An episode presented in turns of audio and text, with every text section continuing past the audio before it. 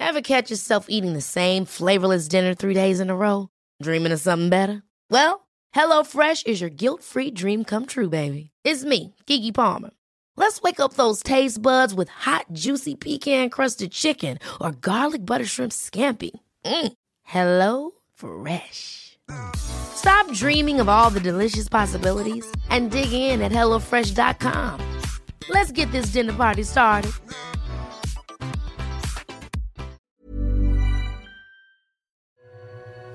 This is Last Drinks Podcast, a new conversation about how to navigate an awesome life without alcohol, reframing the cultural norms around alcohol in our lives, and hosted by me, Maz Compton, sober since 2015.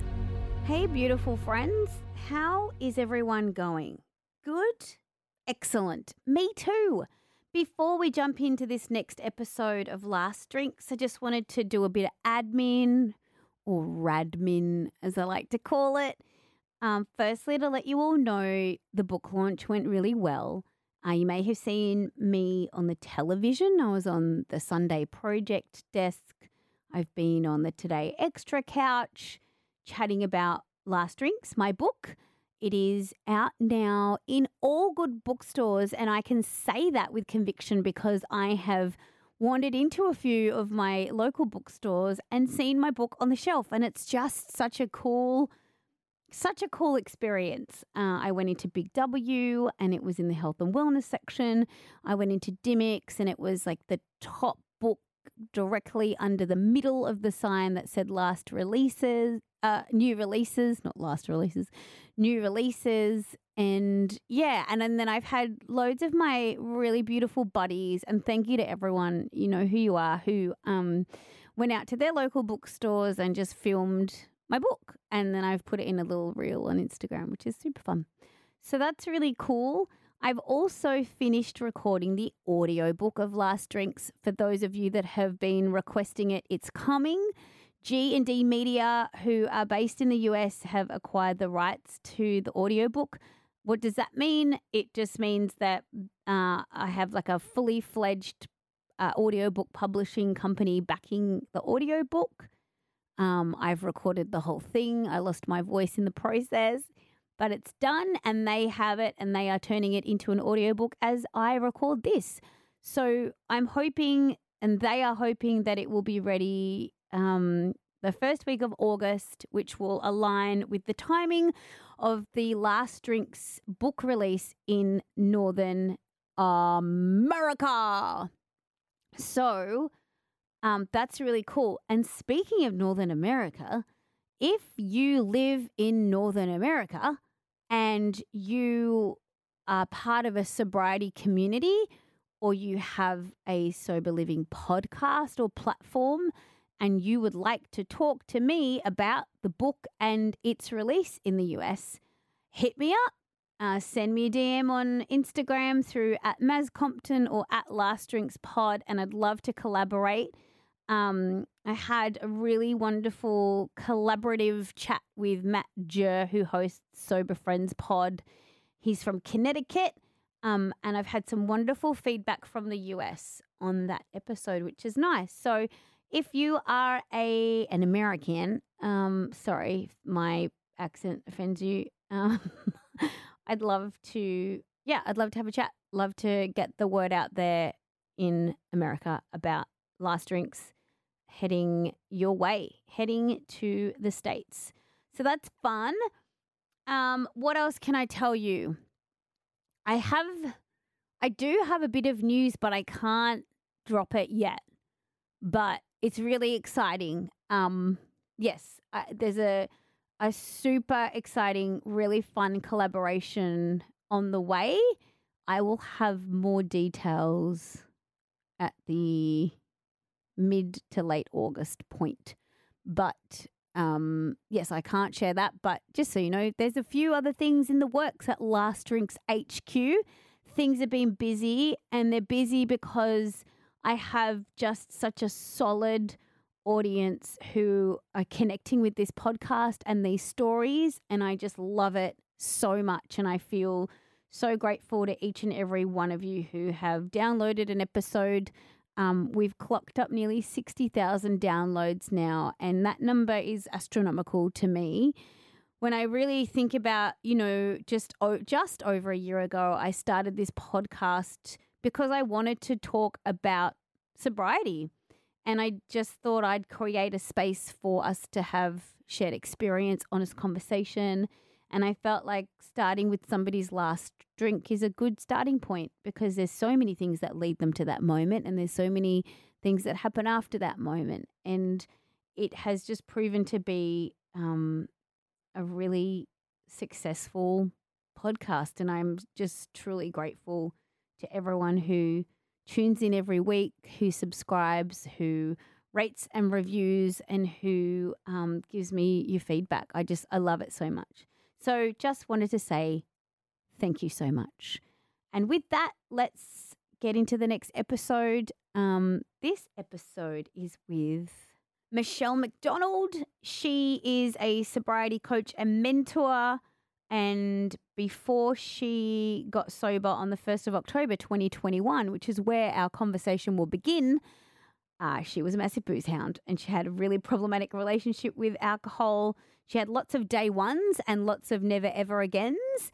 And so I'm really excited about digging into her story about what it was about the 1st of October 2021 that stuck for her, and sharing her story with you. So that's it from me. Enjoy the chat. Next week, can I do a little heads up?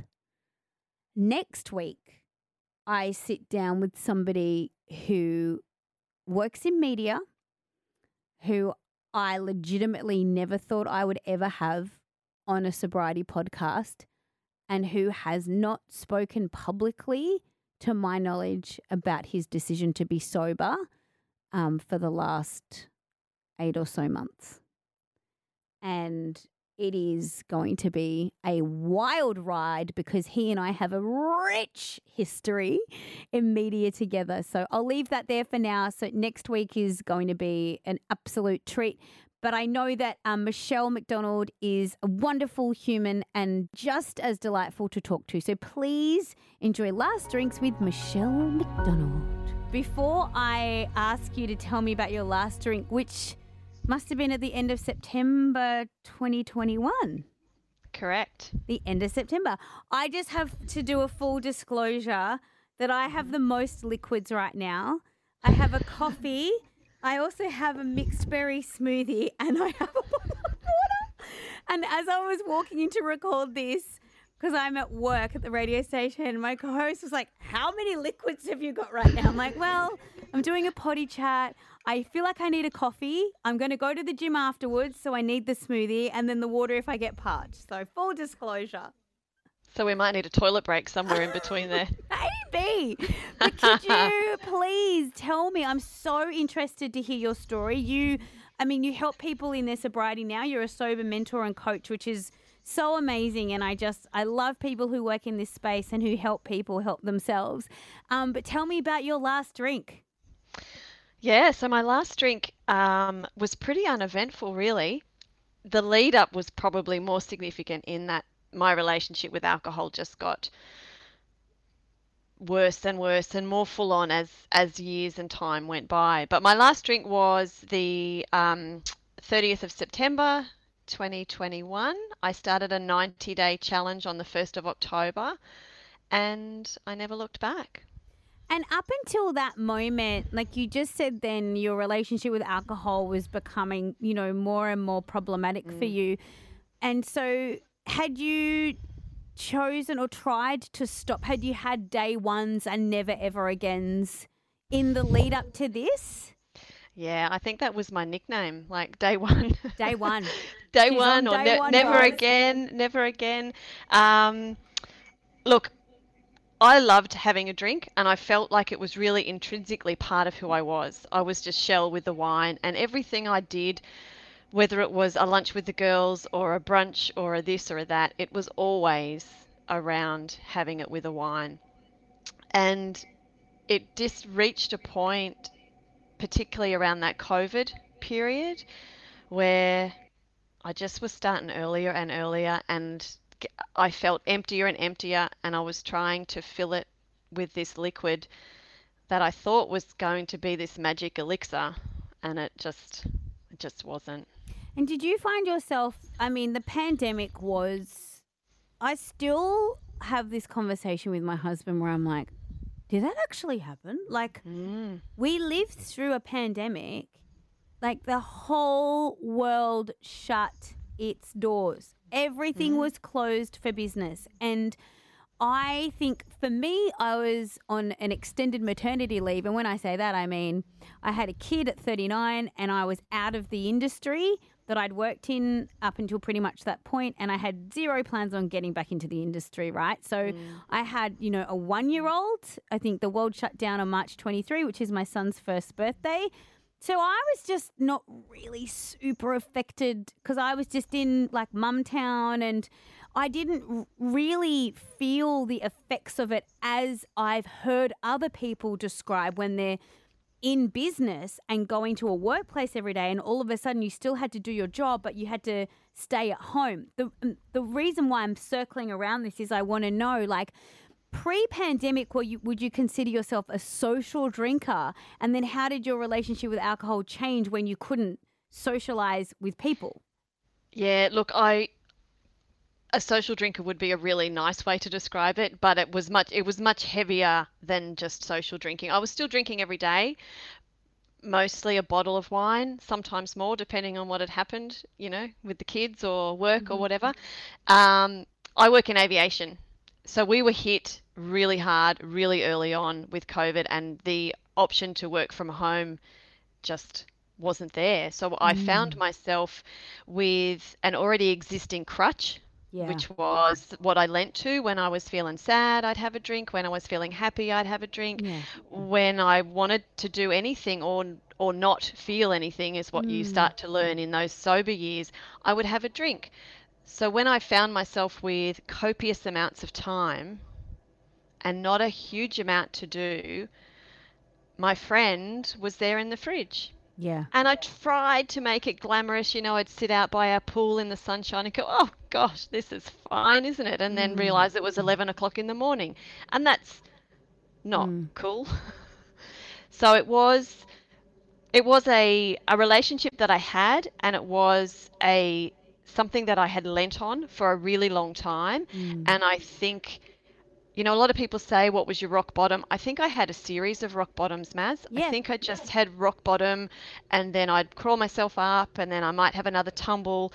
I don't feel like I ever really rolled completely down a hill, but I would have to say that couple of years of COVID, where you combine an existing coping mechanism combined with the removal of everyone that you love. Yeah. Oh, my God. It's plus huge. Your employment. Yeah. Then you really only have this one portion of your identity left, which was Shell the drinker. Yeah. And so that's how I forged through. I think it's really interesting what you touch on about rock bottom, because I think we really need to rethink that, because what I've learned from humans is that we're very resilient, and that can be great, and it can also be our worst enemy, because I say that because if you're waiting for a rock bottom moment to change your relationship with alcohol, we are so resilient that we will keep finding lower rock bottoms. We will find, because it's not that bad. It's not as problematic as the next person, or it doesn't look like, in my life, like the movies. So it can't be that bad that I need to do something about it. And because we're resilient and we love our comfortability so much, we will lie to ourselves and entrap ourselves because our problem, quote unquote, isn't so bad. It's not that bad that I need to do anything about it. And so I think when, you know, that resilience factor can work in the reverse, where we're like, well, it isn't that bad. So, well, maybe this is the rock bottom, but it can't be a rock bottom because I got up, or because I was able to do 3 days without alcohol, so obviously I don't have a problem, you know? And I think all of this bargaining that we do, and I was absolutely in that bargaining stage for a good year of my life, convincing myself that I didn't have a problem and trying to handle it, and until I finally realized, for me, it was just a line in the sand. And I think when you say to someone, well, it's a line in the sand, all of a sudden you have control of your situation. And all you need to do, instead of crawl out of a rock bottom, is actually draw a line in the sand and make a different choice, which is what you did on the 1st of October 2021, right? Yeah. Like you woke up like every single other day that you had woken up, but for some reason that day you drew that line in the sand. So what was it about that 90-day challenge for you that set you on this sobriety path that you've managed to safeguard? Is there like a standout thing that you can, and you might not know the answer, but if you can articulate it, I'd love to hear it. I don't think for me there has been one standout moment in sobriety. I think it's a series of beautiful, priceless, horrible, challenging, amazing, life-changing moments that all form that one day at a time. Yeah. Look, when I signed up for the 90-day challenge, which I did with Danny Carr in How I Quit Alcohol program, I didn't know what I was going to do. I didn't know if I was going to make the 90 days. I didn't know if I was going to keep going. I didn't know what I was going to do. I just knew that I needed to do something. Yeah. So I entered that with a really open mind, but also without attaching any labels or expectations or any predetermined ideas of how it was going to look for me. And I think that really helped, because by the time I hit about 6 weeks, I knew I was done. Wow. I was just done. There is no way I could see anything coming into my life that would make me want to go back to who I was and how I was living, because it wasn't really living. It was kind of existing. Yeah. Barely on some days. You know, when we're talking a moment ago about that rock bottom, and I think you're exactly right with that, with those moments. We can create what the rock bottom is for ourselves, but we also can create this disconnect or this facade that we present to the world of how I am. Yeah. And if I look fine and I'm getting up at 4 o'clock in the morning like I was to go to the gym and I'm doing all the things, maybe not very well, and with a pounding hangover, but I'm doing them. So if I'm doing them, I've got that resilience and I can keep going. But yeah, I think for me, those teeny tiny stepping stones of sobriety have been what have kept me going, because I'm really an all or nothing person, Maz. So it's like I'm either at the gym 7 days a week doing it all, or I'm on the couch eating Tim Tams, man. Like it's like there's no middle ground. So I knew early on, if I tried to jump into sobriety, and I'm not saying I didn't jump in with commitment, but if I jumped in with these expectations that it was going to, this one thing was going to make it all better, I was going to be really disappointed, because what we find when we start going down this path of sobriety is you have to do the work, man. And some of us can't, and it's not what we signed up for. It's sort of, you think, I just have to stop drinking. That's all I have to do. I just have to stop drinking. And it's so much deeper than that. It is. And sometimes I think we subconsciously know this, right? And so we'd rather go to the gym with a pounding headache than unpack our shit, because there's so much in there for a lot of us, which is why we probably end up leaning on alcohol in the first place, right? Because at some point, it has served a purpose, whether it's to escape, whether it's to have that feeling of relax, whether it's to numb the anxiety heading into it. Like for a lot of people, alcohol is a solution at some point in their life until it's the problem.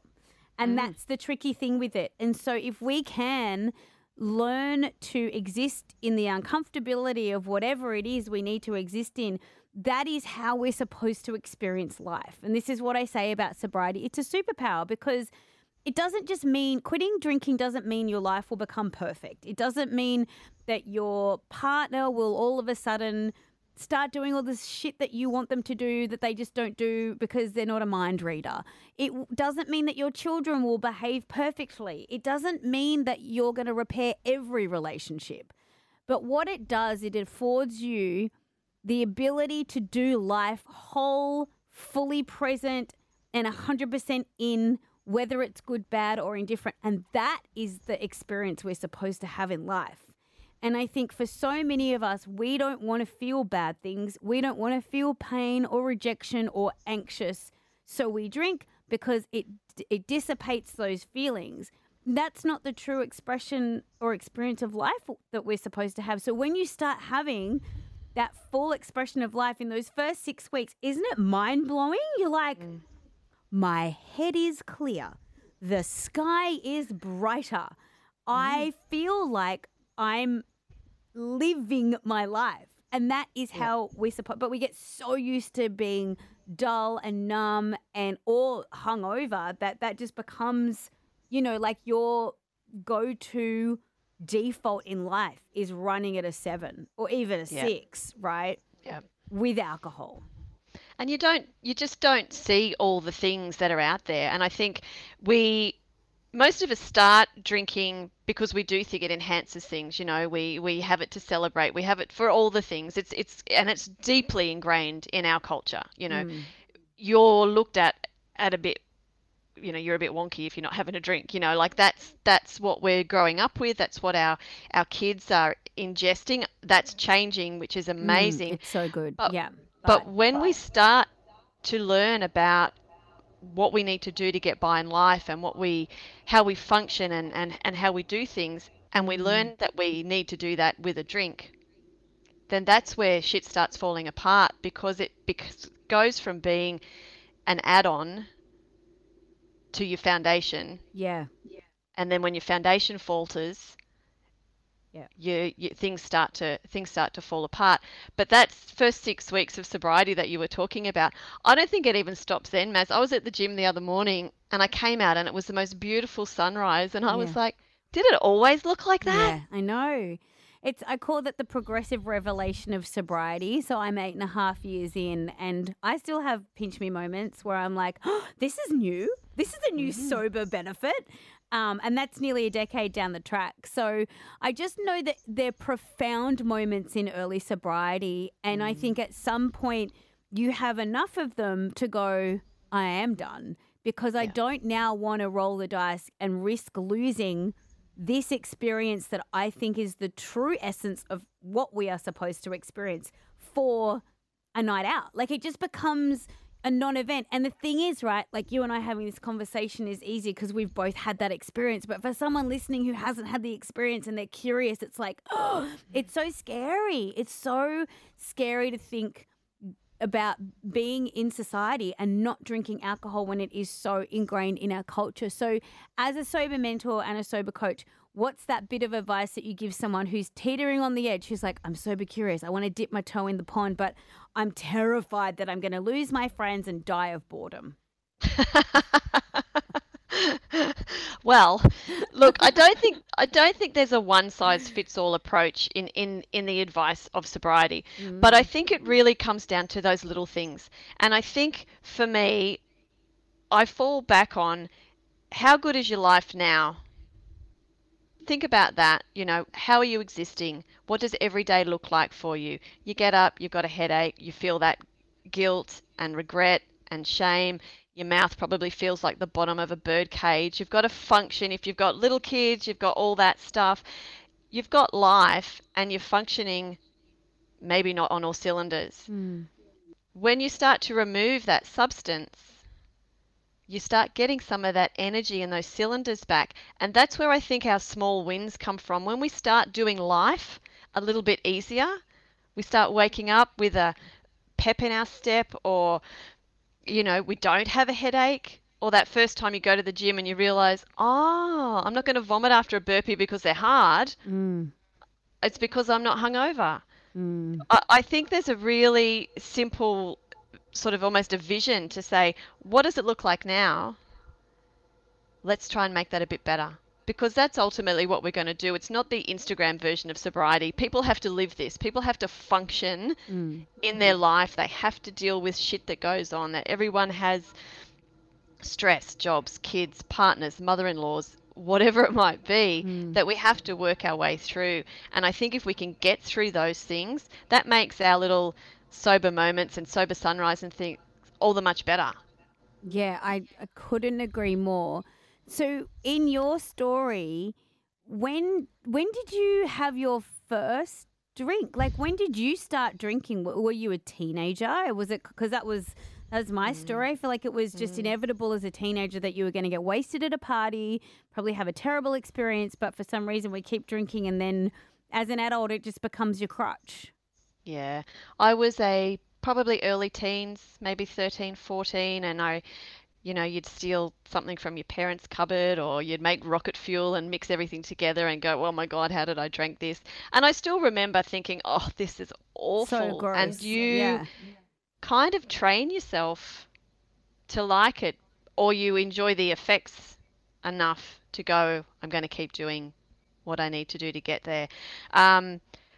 So probably binge drinking, Maz, in those teenage years. In my 20s, I really didn't drink a huge amount. I was probably what you would call a normal drinker, if there is such a one. Yeah. In that, you know, in that labels situation. It probably wasn't until my late 20s to 30s when I sort of started to have it in the house all the time and would have wine time. And I think what happened, wine time got progressively earlier and earlier in the day, and then I started to really like how that made me feel and how that made me function, and I could attach all the jokes around mummy wine time and let's go to Shell's, it'll be a boozy lunch, and all those sorts of things. And that's what I alluded as it became intrinsically part of who I was, or who I thought I was. And that was one of the really, really frightening things for me, was who was I going to be without this safety net, this thing that I would hold in front of me and revere so highly that I thought made me who I was. And I think that was the thing, you know, all those years of drinking, I kind of lost who I was. I forgot all the things that I loved and that I brought to the table without it. And they're some of the wins that come in sobriety. You start to remember what it feels like to laugh genuinely, or to feel authentically, you know, or to really connect with someone, look at them and know that they're looking at you and seeing you. That's huge. That's a really big human connector. And alcohol, even though people seem to think that, oh, we have a few drinks and we have a laugh and we connect better, you're really not. It pulls you further and further away from the people that mean the most to you. Well, and also because of the way alcohol works in our brain, like we think it's a connector, but then you forget most of the night. Like it actually affects your memory. It impairs your memory. So if you've been hanging out with someone and then you legitimately do not remember, that's not a connector, that's a disconnector. How did it affect your family dynamic when you went sober this final sort of October 2021? How did you express that to your family, and what were there any sort of big shifts at home? My family were really, really good. I think my husband was not really sure what to anticipate. I think he was like, oh, is this going to be Cyclone Shell? Like, what is this going to mean? And I was really honest up front. I remember saying to James, I don't know how this is going to look, but I really want to give it a try. I talked to both my boys. My boys are older, and I talked to both them about just making some lifestyle changes and wanting to be healthier and those sorts of things. And once they sort of started seeing some changes, it's always been a really positive thing. In fact, my husband stopped drinking at the beginning of this year, so he's not had a drink. And he was not in sort of my field of drinking. He was one of those horrible people that could have one drink and then put it down and walk away. Just sit on a drink all night. Yeah, and I'd be like, what is wrong with you? I've had 10. So they were amazing. I did lose a couple of friendships over the space of the nearly 2 years that I've been sober for. And I'm not going to lie, like that kind of hurts. It's hard. It's so hard. But was it because there was a confrontation, or did it naturally fizzle out because you didn't have anything in common with that person anymore because you weren't drinking? Yeah, it was definitely the latter. Yeah. I think those friendships were built on a foundation of drinking related activities. Yeah. And when those drinking related activities stopped, and even though I did try to replace them with, you know, let's go for a walk and a coffee, or let's go, I'm a big op shopper, let's go op shopping and have some lunch. You know, it happened a couple of times, and then I think the foundation was flawed and they dissipated. So, but in being positive, and I'm a big believer in the universe bringing you what you need, some of those relationships need to leave you so that you have space for new ones that come in. Mm-hmm. Absolutely. And in this community, there are so many amazing, beautiful people out there that are so open to connecting that I think with hanging on to the past, you don't allow your future all that room that it needs. And the amazing friendships that I've made in the last 2 years, some of those I feel stronger in than people I've known all my life. Yeah, I think I know that it's a huge fear for people who are sober curious about, and I get this question a lot. It's like, but what if I lose my friends? I'm like, yeah, you know what? You probably will lose some of them, and you just have to accept that. And that's a part of being a grown-up and being an adult. And you will only lose the friends that aren't serving you. And it's also okay that some friendships have expiration dates, you know, and I think we'd all love to live in the friend's apartment in New York City and be, you know, like, isn't that just the dream? Like, yeah. I've got these 6 besties and we all live next door to each other and we're going to do life together and all kind of really like weirdly date and then marry each other, but whatever. And it's just not reality. And I think, you know, I don't hang out with anyone that I went to high school with, but they were my best friends when I was 16, you know, but I didn't know at 16 anyone who's in my tight inner circle in their sanctum now. And I think, yeah, I feel the same. Like, I had a couple of like pretty strong friendships naturally fizzle out. There was no confrontation. There was no weirdness. We just stopped hanging out because I wasn't going to the pub to have drinks with them. And they, you know, for whatever reason, couldn't get their schedule coordinated to spend time with me, and then time and distance, and then, you know, yeah, it dissipates. Is it disappointing? Absolutely. But it's also okay. It's so fine. And I think people are, you know, the other thing I say is like, no one wants a needy friend. Like, you don't want to be white knuckling friends in your life going, oh my God, don't leave me. You know, like you want to sit comfortably in a room with someone and both want to be there and both show up for each other and both serve each other in that friendship. And if a friendship isn't serving you, it won't last the distance in sobriety, and that's okay. I don't want to lie to people and go, oh no, like I've got all my friends were fine with it. Like, some of my friends were horrible about my decision to be sober. Like, so rude and so offensive and so offended. Like, it was a real wake up call. But that's okay. Like, I'm okay. And whoever's listening to this and this is landing for them, you will be okay. And you will. I love that you said that too, Michelle. There are other people waiting for your friendship, and they will appreciate it for what it is in sobriety, which is just such a blessing. Yeah. And I think also, you know, people's reactions to your sobriety and decisions you make around alcohol in your life, their reaction is more about their issue or their perception. It really does challenge people's viewpoints. It really does put people in a position where it's like, oh God, is the spotlight going to be on me now, or should I be looking at that? And I do find people that are really staunchly against people who don't drink, it's usually because they have something that they're not yet ready to address in their own self. Yeah. And it's easier to put that out there onto someone else than think about it and feel it and deal with it. Yeah, I couldn't agree more. And that is the reality when you're the outlier, doing things a little bit differently. And 8.5 years ago, I was definitely the only sober person that I knew. I was my only sober friend.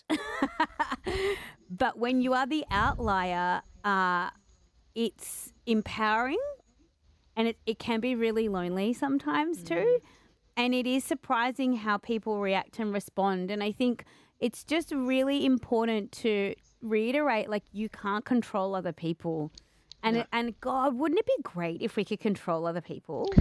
Oh, my God. I would have a field day. But you can't. I've tried in my relationship. I've tried to control my toddler. And I can't do it because everyone is their own self and everyone has autonomy over their own decisions. And that includes whether or not they respond or react. And I think one thing that that I talk about this in my book, the difference between response mechanism and reaction is something that I really discovered. And I found in sobriety, I gave myself the opportunity to just count to 10 and respond well. And when I wasn't sober, I was so off the handle and reactionary. And it's just such a better way to approach life when you can give yourself a beat and respond. But also remember, that doesn't mean that everybody else is going to have that epiphany either. And so they might react, and they might react badly, but you can still respond to them with grace and love. And when you're in sobriety, I think that becomes easier to do. Like, I found that I just wasn't such a jerk. Like, I used to have a really short fuse, and I am not telling you that I don't fly off the handle. I can be as feisty as the next person, especially when I'm tired. But I do feel like I'm more patient, and I do feel like I have a bigger capacity for dickheads than what I had when I was drinking. I don't know if you feel the same, but yeah. You know what I mean? And I think your dickhead radar is better as well. Yeah. Because like you're more in tune with everything. Like, I don't want to be all weird and spiritual and talk about vibration, but there is something in that. Absolutely. For sure. And I think that respond and reaction piece is huge. And I think that's something I've certainly been feeling a bit more in as this sort of second year of sobriety has come in, is that you don't have to react immediately. Mm. Taking that moment to actually respond, there's so much more power and almost a grounding feeling in that, because we would in the day, you'd get a text or something had happened and you just react because you're fueled by alcohol essentially, and you don't know your feelings and you don't know how to channel your anger, your opinion, your voice, the situation, whatever it might be. Whereas sitting back and taking 10 before you respond is huge, because it gives you an opportunity to respond how you feel you should, not how you think you should. Yeah. Feel your feelings, don't think your feelings. Something my therapist and I are working through at the moment. My filter on that is like, if it's not life-threatening, get back to it tomorrow. And like, I mean, you work in aviation, so actually you might be in what do you do in aviation? You don't fly planes, do you? No. I don't know. Because I was like, you actually might be in a life-threatening situation.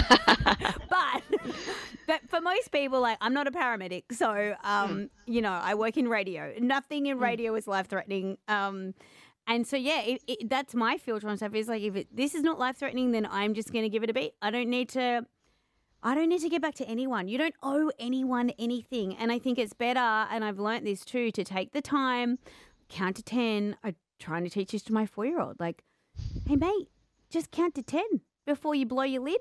And then you have a greater capacity to respond well. And I am modelling that because it's something that I've learned to do. And nothing's that urgent or important in my life. You know, it's really, really not. And some people work in industries and it is. And then great, get to work, do your job. But for me, it's like it's not life-threatening. So I'm gonna respond when I am good and ready, and I'll give you a great response when I'm good and ready. You know, it's like taking your power. And I think the sobriety is just in general a power move. It's like you take your power, you take back your control, and not control in a negative way. I mean, like you just become in control of yourself, your choices, your decisions, because you're not being led by a substance that's really rewiring your brain chemistry and helping you make dumb choices, you know? Absolutely. Yeah. Yeah. Yeah. You're spot on there, Maz. It's just, we get led, and alcohol makes decisions for us that we think that we are standing behind. And then, you know, the next days are a perfect example of that, because you'll go, oh my God, what? Yes. Oh my God. Yeah, the anxiety, the regret, the deep remorse, all of the things. Like, and then you carry that. You carry that load emotionally. You carry it, and then you're living in guilt. And so, of course, you're not showing up as your best self. Like, you're sleep deprived. You feel like utter crap, and you've made some terrible choices. Like, no one's living out of a great place. And then you do that week in, week out, day in, day out. And like, no wonder we feel like we're going insane. And absolutely, until you stop drinking. And it takes a good couple of weeks for your liver to dry out, for your, you know, for your brain to start working properly again, for your hormones to rebalance, for your circadian rhythm to go back to its rhythm. And when that all clicks, you go, oh, this is nice. I know. And I think, you know, when all that happens, it also allows you that time. I don't know about yourself, but my internal dialogue when I was a drinker was horrendous. Like, the way I spoke to myself, I wouldn't even dream of speaking to anybody else. So I think you're not only carrying the physical characteristics of a hungover, deeply, deeply sad person, you've got this dialogue going through your mind of, what'd you do that for? How much did you drink? Are you serious? What'd you do? What were you thinking? Come on, just pull yourself together. We can do this. That's on loop in your brain the whole time. It's like you've got this roller coaster of negative energy surging through your body, and there's nothing positive there. And I think when you start to let your body heal, your mind and your heart just intuitively follow, and you have those moments and you go, oh, you're actually not too bad, or today feels really good. And that's just because it does. Because it is. Yeah. And you can see it, because you're not living in a world of pain and shame, you know, and going back to what we first talked about, like, that is one decision away. Like, absolutely. Sobriety it can be difficult. Yeah, it's really challenging. It's confronting. It's so many things, but it's also only one choice away. And that choice is, I'm not going to drink today. Mm-hmm. And that's it. And then if you keep making that choice every day, regardless of the circumstances, all of a sudden you're like, oh, I'm sober. I'm a sober person, and I'm living my life out of this place, you know, and this space, and this feels better. And never underestimate the circuit breaker. Yeah. You start doing that, one of the things I've noticed is you're never really sure who's watching, and that's in a good way. You know, when you start making things change in your family, like, your children are going to grow up in a house where they don't know what alcohol is on a daily basis. That's a circuit breaker. Mm. Yeah. That's breaking societal, cultural, emotional, family circuit breaking that we've had going for a really, really long time. And I think that should be a driving force for a lot of people to make that change as we move forward. You can be the start of a domino effect or a wave, you know. People will feel it. And, you know, it's generational change too, right? Like, you talk about, I always say, I'm changing the family tree. Yeah. Like, I'm the person in my family that changed the trajectory of my family because I got sober. And I think there's so much power in generational change, and I want these conversations to be the normal ones.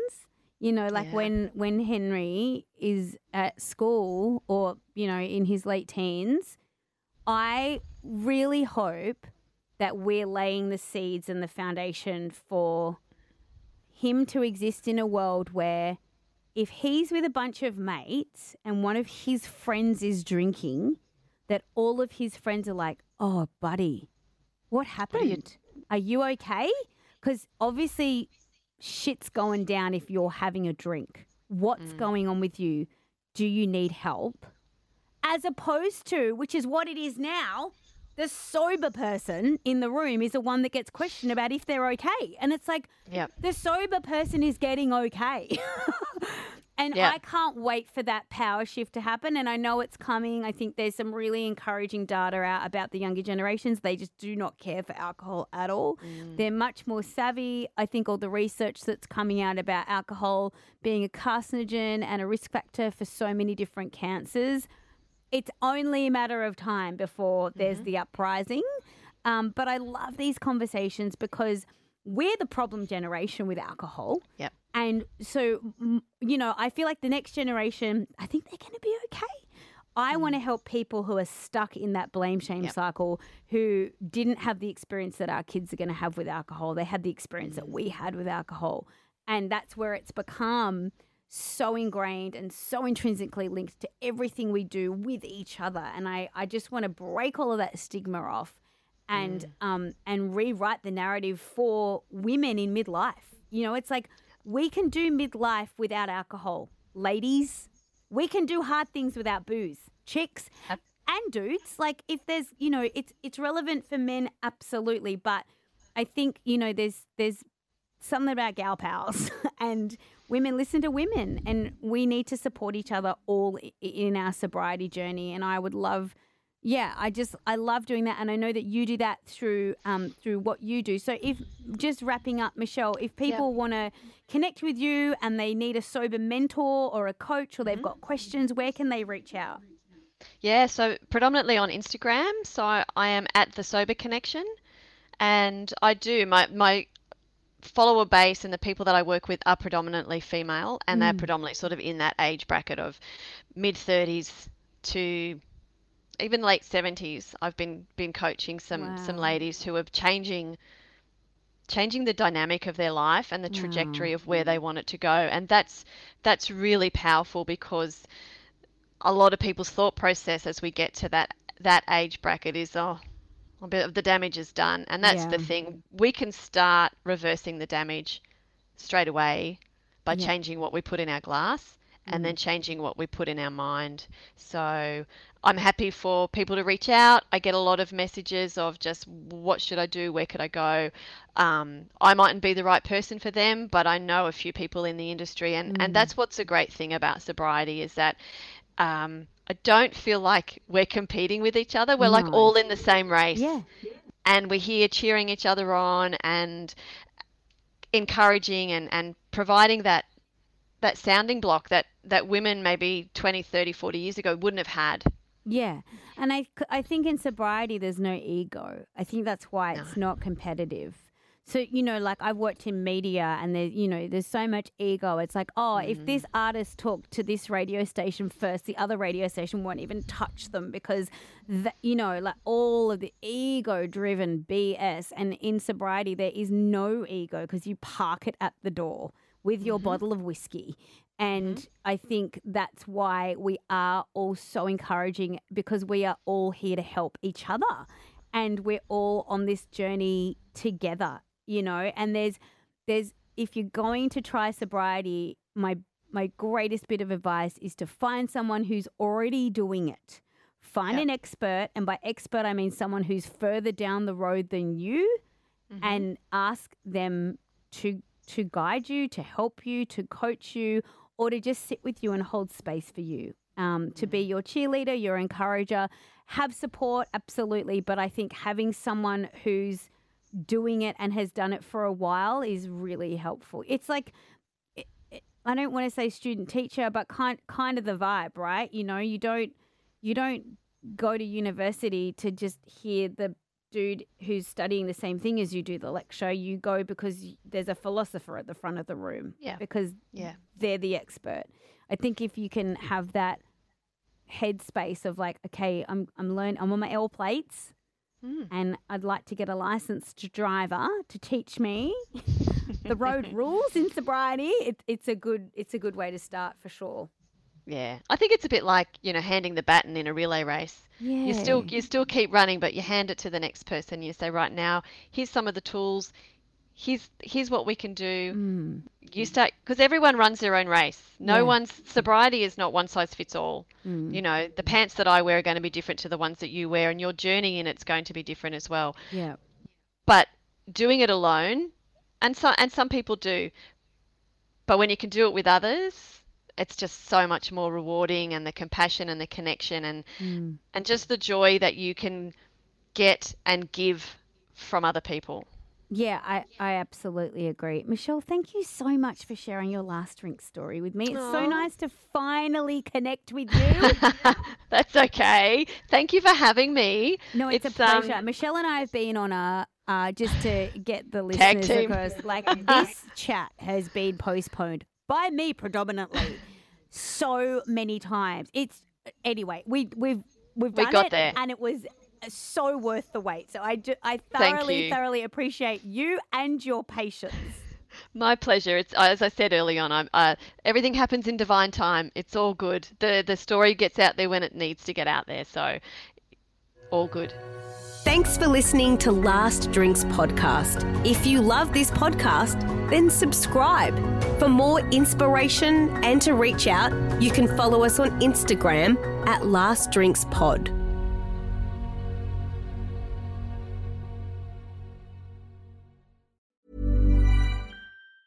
Ever catch yourself eating the same flavorless dinner 3 days in a row? Dreaming of something better? Well, HelloFresh is your guilt-free dream come true, baby. It's me, Keke Palmer. Let's wake up those taste buds with hot, juicy pecan-crusted chicken or garlic butter shrimp scampi. Hello Fresh. Stop dreaming of all the delicious possibilities and dig in at HelloFresh.com. Let's get this dinner party started.